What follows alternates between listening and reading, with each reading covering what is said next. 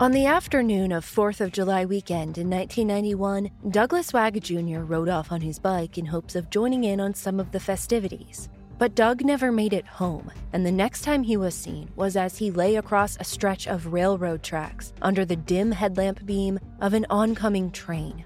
In this season of Counterclock, investigative journalist Delia D'Ambra is turning back the clock to dive into exactly how Doug died and how he ended up on the tracks so far from his home. But while Delia's investigation for this season of Counterclock started as a look into one man's suspicious death, what she uncovered is so much more a string of crimes, a growing number of mysterious deaths, and cases so baffling that make this season of Counterclock the most intense investigation yet. Join the Crime Junkie fan club to binge all episodes of Counterclock Season 6 now, or listen to new episodes weekly wherever you listen to podcasts. Want the same expert advice you get from the pros in the store while shopping online at discounttire.com? Meet Treadwell, your personal online tire guide that matches you with the perfect tire for your vehicle. Get your best match in one minute or less with Treadwell by Discount Tire. Let's get you taken care of. Everyone knows therapy is great for solving problems, but getting therapy has its own problems too, like finding the right therapist, fitting into their schedule, and of course, the cost. Well, BetterHelp can solve those problems. It's totally online and built around your schedule. It's surprisingly affordable too. Connect with a credentialed therapist by phone, video, or online chat, all from the comfort of your home. Visit betterhelp.com to learn more and save 10% on your first month. That's BetterHelp H E L P.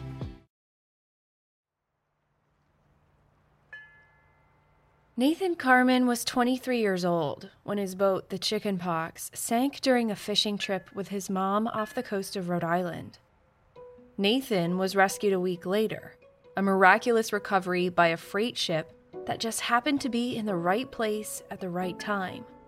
But his mother, Linda Carman, was never found. Every detail of the sinking boat, the extensive week long search, and the incredible rescue of Nathan after that search was called off made for a massive story in local and national media. But it only got more compelling when it was learned that Nathan was the grandson and Linda, the daughter, of wealthy real estate developer John Chakalos, whose 2013 shooting death remained unsolved when the tragedy occurred at sea. And then a stunning fact was made public. Nathan Carman, was a suspect in the murder of his own grandfather. This is part two of three of a deep dive into the stories of John Chakalos and Linda Carman. If you haven't already, go back one episode and start there for the essential background on these cases. Who is Nathan Carman? Could he be responsible for the death of his grandfather? Did Nathan intentionally sink his boat with his mother aboard? And why? My name is Kylie Low, and this is the case of John Chakalos and Linda Carman, Part 2, on Dark Downeast.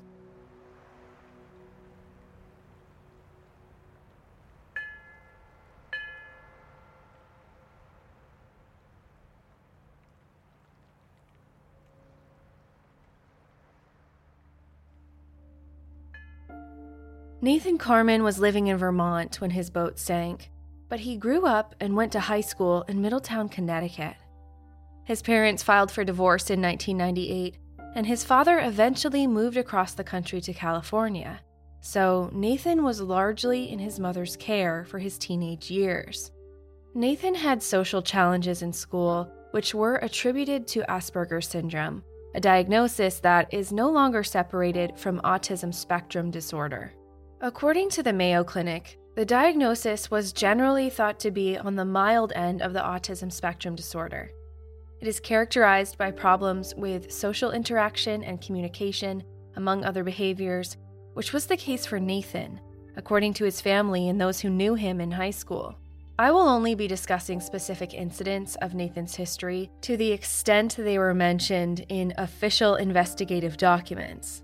In a search and seizure warrant filed in July of 2014, it stated that investigators learned Nathan had, quote, several episodes, end quote, where he got violent and his coping mechanisms were challenged.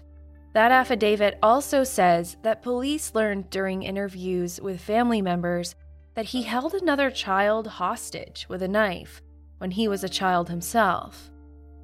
In more general terms, Nathan's father told the Boston Globe reporters that Nathan despised his diagnosis and the way it set him apart. Quote, The main thing is the label, autism. That drives him crazy. He's so functional. End quote. His father also said that Nathan was isolated from many of his peers and didn't have any close friends. Nathan's best connection was with his horse, Cruz, but in 2011, when Nathan was 17 years old, Cruz passed away, leaving Nathan in crisis. One night in August of 2011, he told his father he planned to get up in the morning and ride his bike to Westbrook, Connecticut to do some fishing. Nathan never returned home from that supposed fishing trip. His parents reported him missing, and the search for Nathan began. Several days later, Nathan turned up in Virginia when a suspicious person was reported lingering outside a vacant store. According to the Hartford Courant, Nathan told the deputy who picked him up that he was looking for a safe place to sleep before he rode to Florida on a moped that he'd purchased after taking a bus to Virginia. Nathan initially gave the deputy a false date of birth and home state, but Nathan was carrying his social security card at the time which provided the deputy with accurate information. When the deputy put Nathan's name into the National Crime Information Center database, NCIC, he popped up as a missing person. His parents drove to Virginia to pick him up soon after. Reports say that Nathan also had nearly $4,000 in cash and two pictures of himself with his horse, Cruz, on him at the time.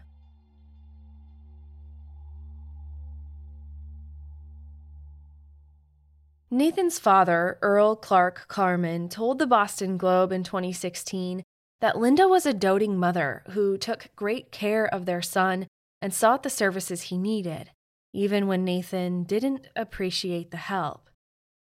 In an online forum for people seeking answers to questions about mental health, a woman presumed to be Linda Carman posted seeking advice for her son. In April 2011, the Post noted her son had, quote, paranoid delusions and religious idiocy, end quote, and that Nathan refused his medication. She also wrote that Nathan was admitted to a rehabilitation hospital for psychiatric treatment, but things got complicated. In addition to his mother, Nathan's grandfather, John Chakalos, appeared to be quite involved in Nathan's life. Linda and John sometimes disagreed on the methods of treatment for Nathan. When Nathan was hospitalized for psychiatric care, their disagreements reached a boiling point. Linda said in her post on that forum in April of 2011 that her son would let his grandparents visit him in the hospital for hours on end, but he wouldn't see her. Linda wrote in the post, quote, his grandfather has insisted for 17 years that my son belongs to him, and all his problems are a result of me, his mother. According to reporting by Shelley Murphy and Evan Allen for the Boston Globe, Linda and her father, John Chakalos, got into a physical altercation at the hospital where Nathan was receiving treatment. Linda was arrested, but the charges were later dropped. When Nathan was 18 years old, he packed up and moved out of his mother Linda's house. He told her that his grandfather gave him money and he'd rented an apartment a few blocks away. About a year after Nathan's grandfather was shot and killed, Nathan moved further away to Vermont, but Linda maintained a relationship with her son through their shared love of fishing. The pair traveled far and wide, chasing both salt and freshwater fish across Canada and the United States. But even when fishing wasn't the main focus, it appeared Linda and Nate still liked to take trips together. They planned to tour the Galapagos Islands in December of 2016. That would have been two months after Nathan's boat sank. After Nathan was rescued and his father picked him up in Boston to bring him home to Vernon, Vermont on September 27, 2016, Nathan gave a statement to waiting reporters. Quote, I would just like to thank the public for their prayers and concern for both my mother and myself. I would like to thank the crew of the ship that rescued me, both for rescuing me and for treating me well. I feel healthy. Emotionally, I've been through a huge amount. My request is that I just be left alone to mourn naturally. End quote. But being left alone was not going to be Nathan Carman's reality. He'd be the center of police and media attention for the next several years, while concurrent investigations into the murder of John Chakalos and the presumed death of Linda Carman propelled forward. With the public revelation that Linda and Nathan Carman were the daughter and grandson of the late John Chakalos, came renewed attention on John's still unsolved murder. A 2014 search and seizure warrant made public in the days following Nathan's rescue identified Nathan Carman as a prime suspect in his grandfather's murder. Now, there are a lot of moving parts and intricate details of this story. The best way to clearly walk you through each major piece of the puzzle is to first focus on the investigation into the sinking of Nathan's boat, the chickenpox, and the disappearance of his mother at sea. Then, in the third and final part of this story on Dark Downeast, I'll examine the evidence police had on Nathan for the murder of John Chakalos, leading up to a major development in the case as of May 2022. So, right now, let's take a look at why investigators believed the apparent boating accident could have actually been intentional. From the very start, Nathan publicly denied the speculation that he was responsible for his mother's disappearance and presumed death. He told the Hartford Courant, quote, All I'm going to say right now to you is that a terrible tragedy happened. I'm lucky to be alive. I lost my mother. End quote. Part of what bolstered the speculation, though, was the fact that police obtained a warrant as part of Linda Carman's missing persons investigation to search Nathan's four story home in Vermont.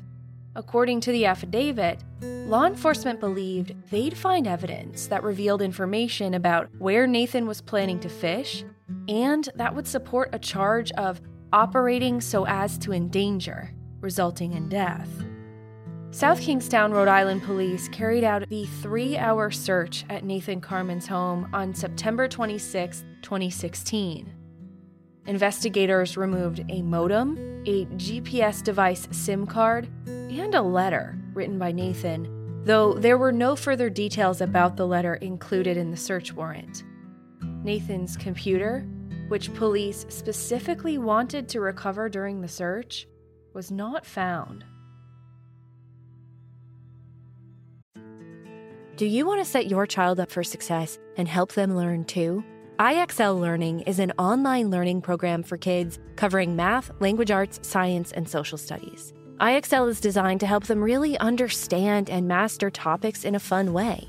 Powered by advanced algorithms, IXL gives the right help to each kid, no matter the age or personality. IXL is used in 95 of the top 100 school districts in the U.S., and there's one site for all the kids in your home, pre K to 12th grade. Kids can even access IXL on the go through the app on your phone or tablet. No more trying to figure out how to explain math equations or grammar rules yourself. IXL has built in explanation videos. Make an impact on your child's learning. Get IXL now. And Dark Downeast listeners can get an exclusive 20% off IXL membership when they sign up today at ixl.com slash downeast. Visit ixl.com slash downeast to get the most effective learning program out there at the best price.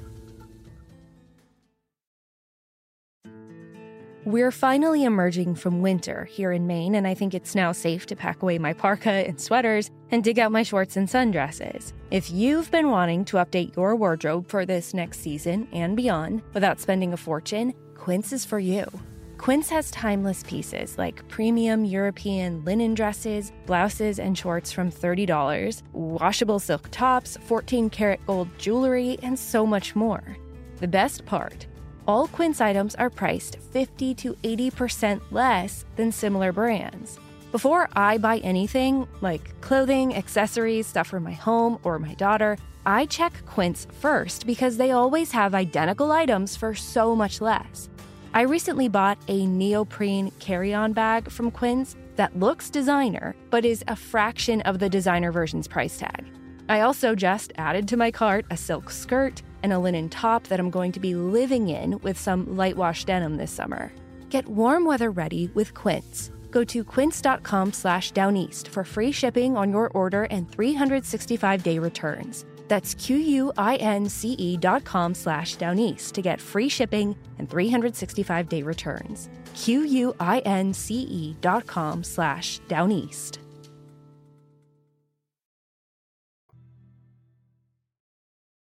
As the investigation continued in the months after the sinking of the chicken pox, Nathan filed an insurance claim with National Liability and Fire Insurance Company and Boat Owners Association of the United States.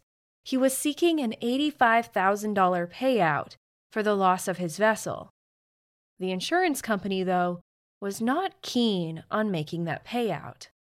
Attorney David Farrell for the insurance company wrote in court filings that potential criminal wrongdoing could bar Nathan Carman's insurance claim.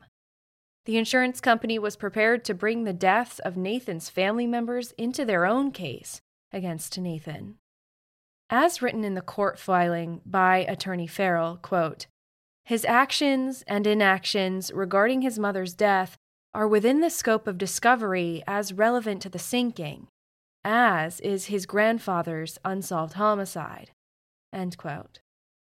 Nathan was required to give a deposition under oath as part of the insurance claim proceedings. His testimony revealed alterations and repairs he made to his boat just the day before it sank, and raised several concerns about his actions aboard the vessel when it started to go under. The December 16, 2016 deposition was attended by attorneys David Farrell and Liam O'Connell on behalf of Boat US, as well as attorney Hubert Santos, who represented Nathan Carman. After covering background information on Nathan and his experience with engines and boats specifically, attorney David Farrell launched into a line of questioning regarding repairs and maintenance performed on the chickenpox. Nathan told Mr. Farrell that he performed a number of alterations and repairs on the boat himself.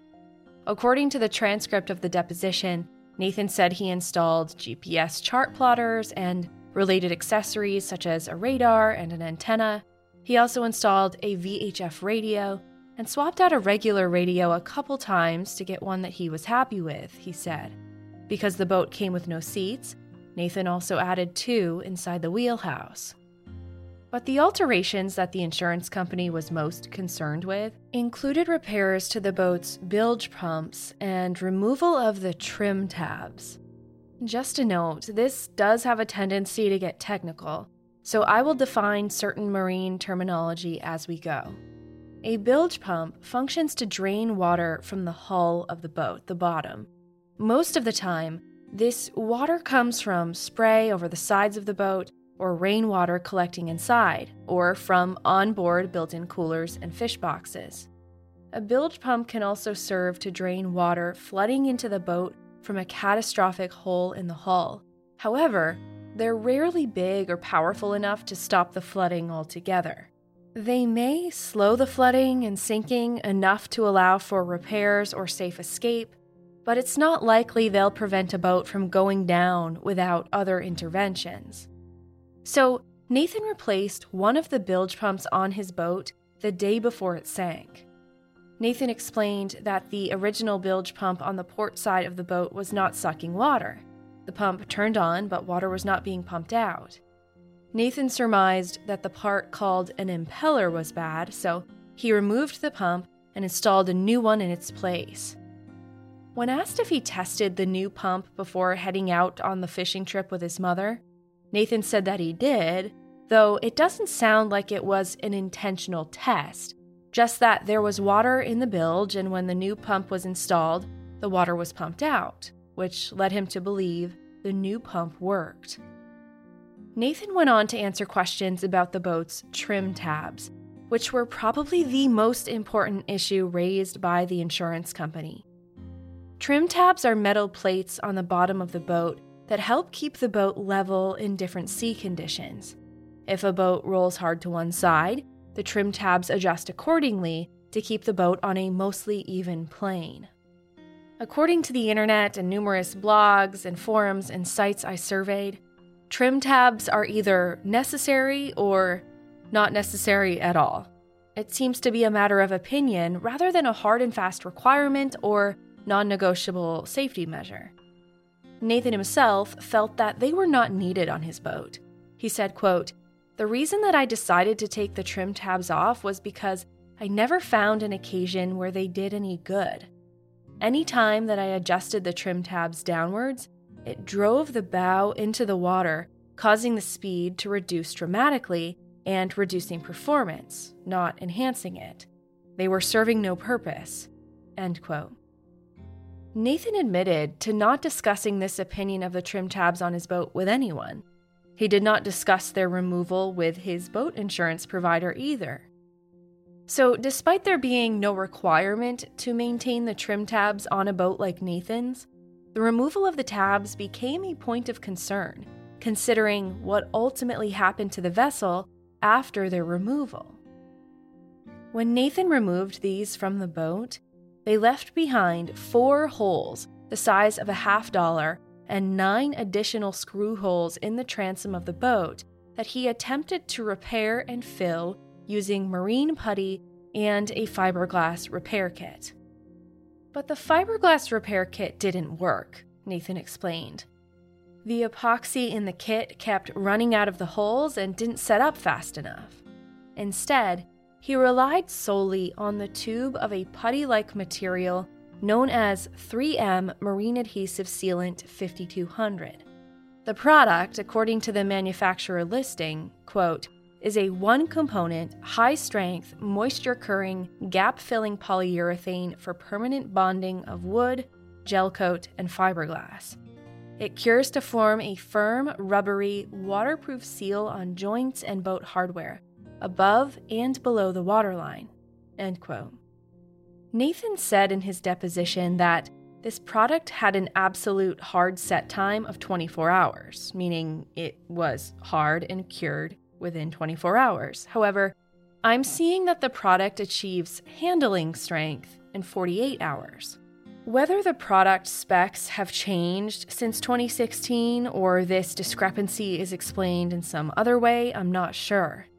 Regardless, Nathan removed the trim tabs from his boat and repaired the holes left behind in the hull of the chickenpox with the 5200 sealant, then set off on the fishing trip with his mother, all within 24 hours.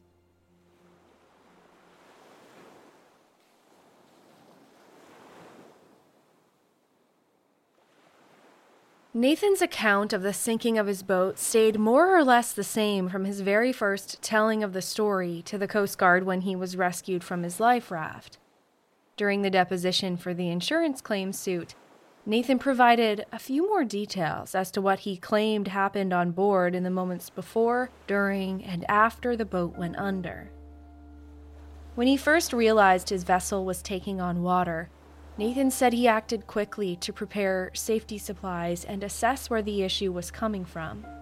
Quote, My plan, to the extent that I had one, was to get the things in a safe spot so that in a worst case scenario we would have them there. And then to put my hand into the water, try to establish back at the hatch, try to feel around and see what was wrong down there, if that's where the problem was. End quote. But after checking where and why water was pouring into the engine compartment, Nathan felt there was no stopping the inevitable. His focus returned to the safety gear, as well as his fishing rods. The last thing Nathan said to his mother was to reel in their fishing lines. When asked why he was concerned with the rods at that moment, Nathan said that he just knew fishing wasn't a priority and wanted the lines pulled in. Quote, The last time I saw my mom was when I made the decision to go forward and start moving the safety gear from the wheelhouse to the bow of the vessel. End quote. Nathan did not put on a life jacket or offer one to his mother, despite his preparation of the other safety gear. Nathan carried supplies forward, saying he made two complete and one partial trip with the items before the boat sank. Quote, and as the boat sank, it sank very. The boat just dropped down. End quote. For reference, the bow refers to the front point of the boat, whereas the stern is the rear of the boat. The interviewer raised issue with this statement that the bow of the boat sank first, saying to Nathan, You seem like a smart guy. How do you explain that? Nathan explained that he'd thought about it since the sinking and he believed the bow sank first because the keel is deeper forward than aft. Now, for what it's worth, it is possible for a boat to sink either bow or stern first, depending on cargo, weight distribution, where and how the water is flooding onto the vessel, and other factors. It had been just about two months since the incident by the time he sat down for this examination under oath. During his testimony, Nathan reflected on why he believed he wasn't able to locate his mother after the boat sank. Quote, I know she was a strong swimmer. The seas were not rough. I don't know if I would have been able to see her head some distance away from me, especially not being high above the water because there was that swell. But I think it was most likely because she was a strong swimmer that she was not conscious on the surface after the boat sank. Because if she was, she would have been able to swim. She would have been able to see the life raft, and she would have been able to hear me, and she would have responded to me calling out to her. I don't know if she, if when the bow dropped, she either struck her head or struck a limb such that she was either unconscious or unable to swim. I don't know if she got tangled in the fishing line or got a hook caught on her, which would have connected her to an 80 pound test rod or if she got tangled in the dock lines that were in the cockpit. I don't know why she didn't make the life raft, but all of those seem to be possible explanations to me. End quote.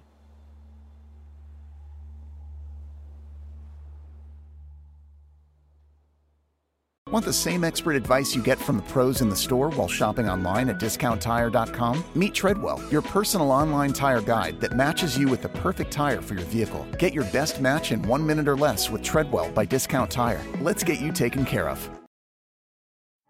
At Amica Insurance, we know it's more than a life policy.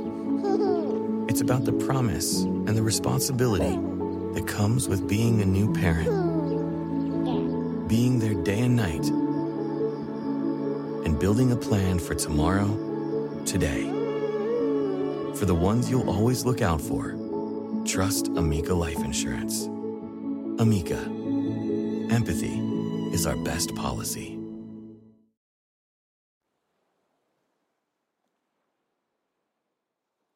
The intended purpose of the multiple hearings and Nathan's examination under oath was for the insurance company to fact find and determine if Nathan was eligible to receive the insurance payout as a result of his claim for the chickenpox. However, the deposition entered into the record several interesting details that no doubt informed the investigation into Linda Carman's presumed death aboard her son's boat. Maybe it's a throwaway detail, or maybe it's enormously important, but either way, it's something I can't get out of my brain. When Nathan was picked up by the freighter Orient Lucky after his week on a life raft at sea, he was wearing different clothes than what he wore on the fishing trip with his mother. He said during his deposition for the insurance company that he had a change of clothes in the safety gear he was able to bring with him off the sinking boat. He changed into those clothes once aboard the life raft. It's reasonable to assume that Nathan's original clothes got wet, and to avoid hypothermia out on the ocean, he changed once he got on the life raft. But is it typical for someone to pack a change of clothes with the safety gear for a fishing trip? If the boat sank so fast, how was he able to gather his clothing, not to mention the food and water he had, but not able to keep an eye on his mother? And maybe my biggest question here where are his original clothes? I don't know if they exist, but if they do, they could be critical pieces of evidence in Linda Carman's case. Another interesting piece of information came up in this deposition, though I'm not sure where it will fit into the ongoing case, if at all. Mr. Farrell asked Nathan Carman about an incident with the boat's prior owner. Nathan bought the boat from a man named Brian out of Massachusetts, and according to his recollection, Brian purchased the boat in very poor condition and performed a refit or rebuild on the boat to get it into the condition it was when Nathan bought it. Brian did not use the boat recreationally, he only rebuilt it with the intention of selling it. Brian owned a marine fabricating company, so he was reasonably qualified to perform the work on the boat. Nathan claimed that after he purchased the boat from Brian, they had a dispute over additional money owed for work Brian did on the boat. Nathan was unclear about when the work was done or what kind of work was done to the boat. However, as their financial dispute continued, Brian started to demand that Nathan return the dock lines left on the boat, that is, the ropes that are used to tie the boat off to a dock or slip. Nathan said that Brian never mentioned the ropes before. Several months after Nathan purchased the boat, the dock lines, along with a shore power cable Nathan had purchased and two aluminum plates, were cut and stolen from the boat while it was at the Point Judith Marina. According to Nathan, it was early season and the marina wasn't fully staffed, which allowed someone to gain access to his boat. Nathan suspected that the boat's former owner, Brian, was to blame and he filed a police report. Sure enough, Brian later called the police station and admitted to the theft, though it appears no charges were filed or further action taken in that criminal complaint. Nathan did not get the items back. So, this incident means two things to me my untrained, definitely not a detective eye. One, it's possible that someone could gain access to Nathan's boat who wasn't Nathan. And two, Nathan had an open and ongoing dispute with someone over the boat at the time it sank. I'll leave it there with the caveat that the former owner of Nathan's boat is in no way implicated in the cause of its sinking. It's just something that makes you think, right? According to reporting from the beginning of the search for Linda and Nathan, their intended destination for that trip was just south of Block Island, about 25 nautical miles from the marina in Rhode Island. That's also what Linda put as their destination in her float plan, that document with all the important details about their fishing excursion. But as I shared in part one of this story, Nathan was rescued a considerable distance away from Block Island. In his deposition, Nathan testified that his planned destination was actually the canyons. From the transcript, quote, My mom and I had intended to go striped bass fishing. We had inshore fishing rods aboard the boat with eels and so forth.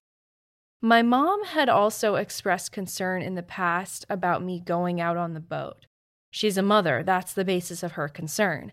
And I had given her, I had agreed with her, not that I would never go out on the boat alone, but that any time I was planning to go out, I would offer her an opportunity to join me. And that was the compromise that we had struck. So on the way out, I told her that I was planning on going out to the canyons in the coming days and that if she wanted to go with me, that she could. End quote. The canyons, or the Northeast Canyons, is a go to fishing site off New England for prized yellowfin or big eye tuna, according to On the Water magazine. The canyons cover an enormous area of the Atlantic Ocean, nearly 5,000 square miles, and the closest boundary is about 130 miles from Cape Cod and at least that distance, if not further, from Rhode Island. According to the Hartford Courant's reporting on this case, Nathan Carman has never publicly revealed any estimate or exact location of where his boat sank, just that it was in the canyons, again, a 5,000 square mile area. This change of destination was particularly concerning for investigators because, according to interviews with Linda Carman's friends and family, she would not be comfortable with a trip that far offshore. Then there's this. The insurance company hired an expert from the Woods Hole Oceanographic Institute on Cape Cod to testify that given the tides, currents, and wind patterns for the week that Nathan's boat sank, it would have been highly unlikely, if not impossible, for him to end up near Martha's Vineyard if the Chicken Pox really did go down in or near the canyons. The tide and current was flowing east to west. Nathan ended up in the opposite direction. Heavy winds could be to blame, but records show the winds were between 6 and 16 knots an hour, aka not heavy winds. As of now, the boat has never been recovered, nor has the body of Linda Carman.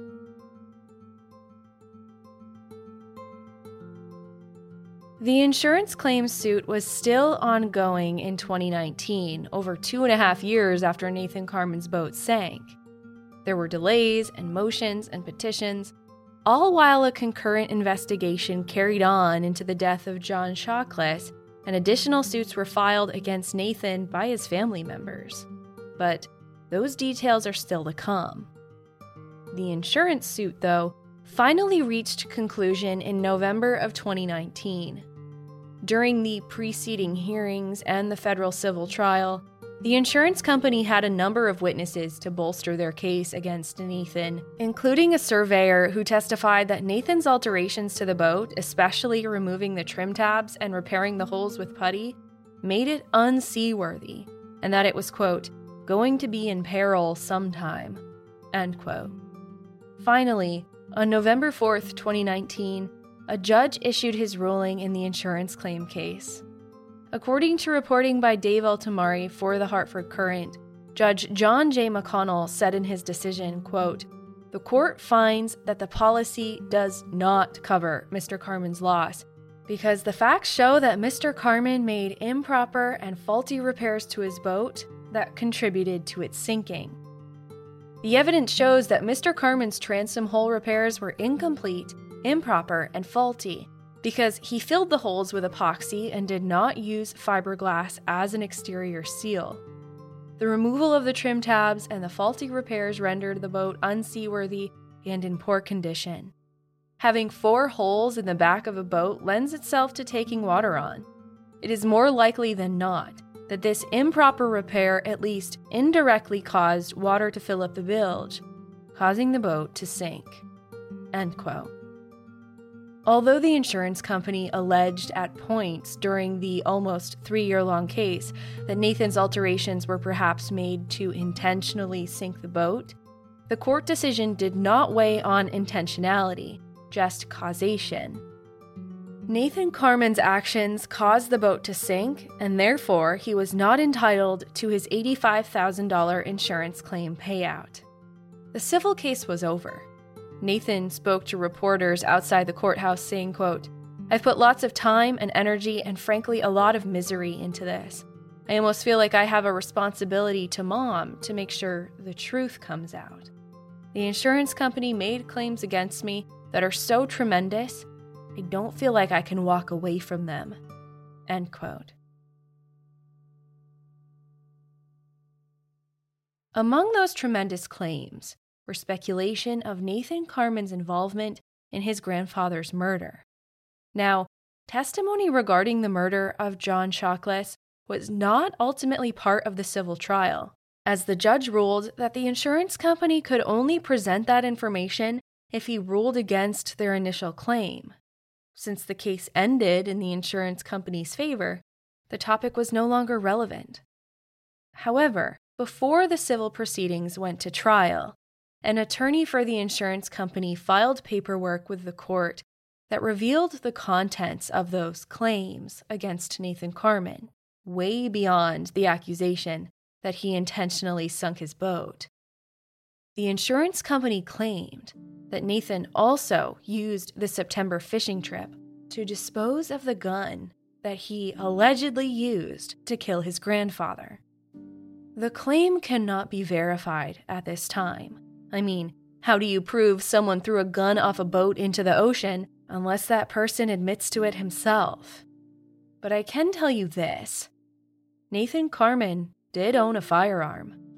According to a 2014 search and seizure warrant, he purchased a Sig Sauer 716 Patrol 308 caliber rifle from a gun store in New Hampshire sometime before his grandfather was shot dead. That rifle is consistent with the same caliber weapon used in the killing of John Chakalos.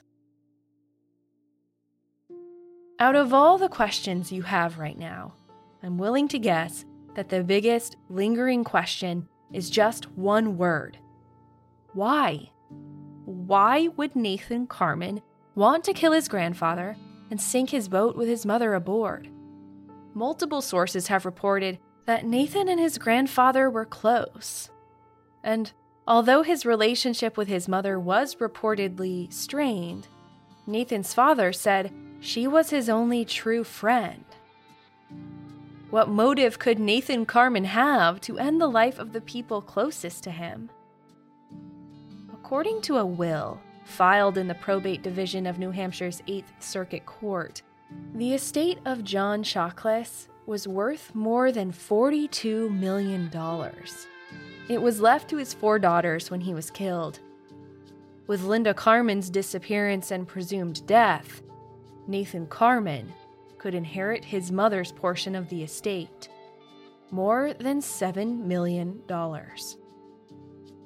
So, was it all about the money? In the third and final part of this story on Dark Downeast, you'll hear the details of the investigation into John Chakalos's murder that centered on Nathan Carman. The motive, the opportunity, the evidence, and finally, an arrest. There's more to cover. Subscribe or follow right now so you're the first to hear the final installment of this three part mini series on Dark Downeast.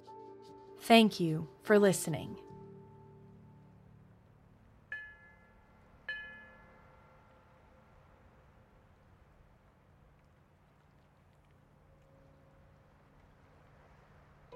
If you or anyone you know has a personal connection to this case, please contact me at hello at darkdowneast.com.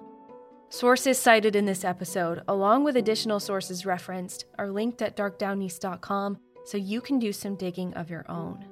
If you know of an active missing persons case in Maine or New England, send me an email with the subject line missing at hello at darkdowneast.com.